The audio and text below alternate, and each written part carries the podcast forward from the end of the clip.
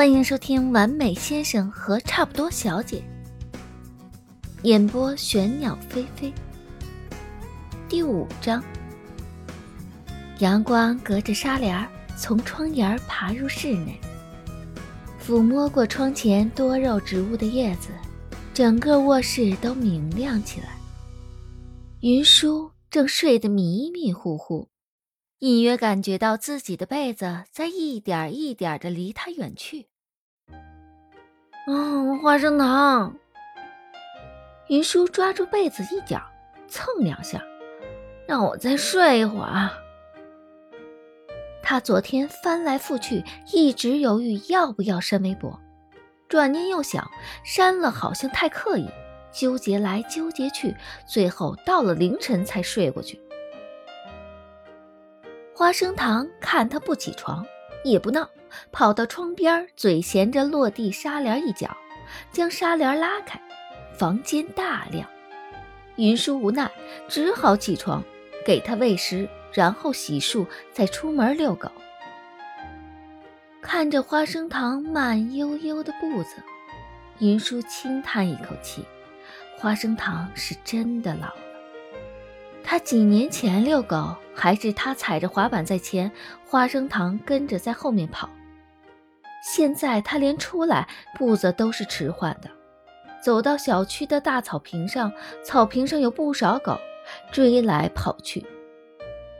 他趴在一边晒太阳，静静看着。棕色的眼仁好像光泽都比以往暗淡一些。云舒嘴里叼着路上买的吐司。手里拿着牛奶，坐在他旁边。他之前活泼起来，像脱缰的野狗，经常和小区里其他的狗滚一身泥。澳洲牧羊犬身形普遍不小，毛又多又厚，每次滚一身泥巴回去给它洗澡都很费劲儿。你多陪我一段时间好不好？云舒摸了摸他的头。摸完手上沾了不少的毛，大量掉毛也是澳洲牧羊犬衰老的一个表现。云舒回到屋内，手机主屏幕的微信提示上收到文件，来自张思年，命名为“某年某月某日，张思年自我介绍”。他拿着手机的手轻轻颤了颤。看见屏幕上，张思年又发了条消息，言简意赅。看完之后发一份你的给我，我后天去接你，将你的地址发给我。云舒很自然的准备在表情包里找一个 OK 或者知道了的表情包，手指划了几页，连忙缩回来，切换到打字页面，回了一句好的。然后将自己住的小区地址和门牌号码编辑好发过去。张思年回复了一个好，之后就没有再回复，他也没有提及微博点赞那回事儿。云舒鸵鸟心态，心里默念：什么都没有发生过，什么都没有发生过，什么都没有发生过，强迫自己忘掉这件事情。点开张思年发过来的文档，文档清晰明了，还分了一二级标题。正文宋体五号字，一二级标题字体更大一些，字体还有加粗。两页纸的内容比他之前看班上同学做的简历内容更多一些，简单概括了张思年的学习经历、工作经历、感情经历、生活习惯以及一些基本的兴趣爱好。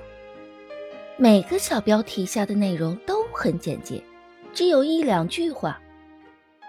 云硕快速扫了一眼，抱着八卦的心态，先仔细看了眼感情经历，就两句话：二零一一至二零一二年在美国读博期间，有过一位交往对象，因观念不合、未来规划不同，和平分手。切，云舒瘪了瘪嘴。连恋爱经历都这么一本正经，云舒有些无趣的跳回开头，开始认真记张思年的履历。看到生活习惯，过敏食物是桃子这一栏时，水蜜桃。云舒惋惜的摇摇头，桃子多好吃啊！云舒一边摇头，一边打开冰箱门，挑了两个水蜜桃，用盐水泡着，洗干净上面的毛，一个自己叼着，一个丢给了花生糖。花生糖没有什么食欲，咬了几口就不吃了。他左手拿着桃子，右手一指禅在屏幕上戳来戳去打字。他学业按照张思年从本科起的写法，只能写一行。工作经历嘛，空白；感情经历还是空白。写了几行兴趣爱好，整个文档空荡荡。啊，这就是事实吗？云舒摊了摊手，将文档发过去。张思年收到文档，点开。扫了一眼里面十几行的字，和圆润可爱的字体，挑了挑眉。此生中第一次有人用少女体给他写文件。云舒整个系统字体用的都是手机自带少女体，平时看习惯了，而且大部分情况下，他发过去的内容在其他品牌上都会变成黑体。偏偏两人用的是同一个品牌的手机，都有这个自带字体。收到，明天上午九点半我来你家接你。好的。张思年来接云舒那天，云舒穿了件白色的纱裙，带着一点皱褶和小蕾丝花边，杏色的小皮鞋，严格遵照张思年的要求，加上粉色头发。只有三个颜色。上车吧，张思年冲他点点头，替他拉开车门。哎，有件很重要的事情要确认一下。云舒坐在副驾驶上，脑子里突然想起一件事儿，连忙叫住准备拉手刹的张思年。我在老人面前该怎么称呼您？云舒问道。叫张教授好像太生疏了。直接叫您名字。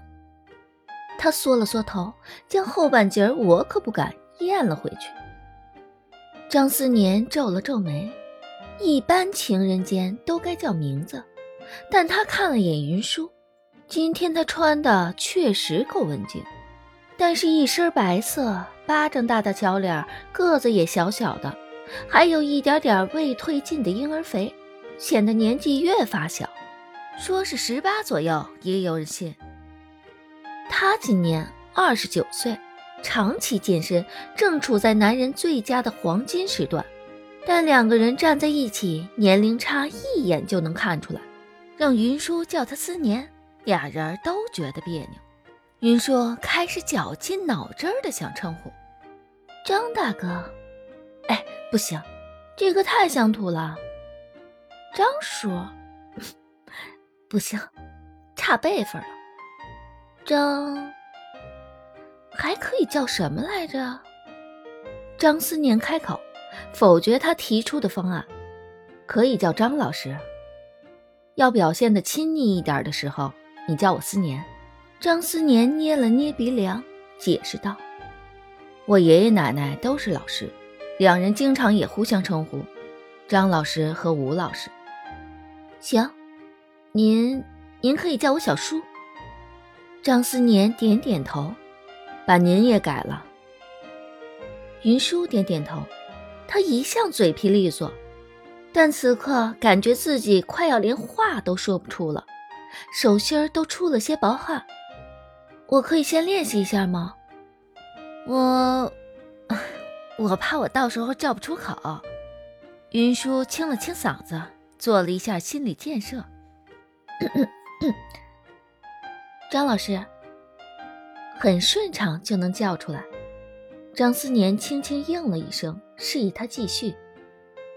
思思年，两个字儿都说的磕磕巴巴。你继续练习一下。张思年面无表情，握着方向盘直视前方。车开过去要二十分钟。云舒在车上练了十几遍。总算能顺畅说出这两个字了。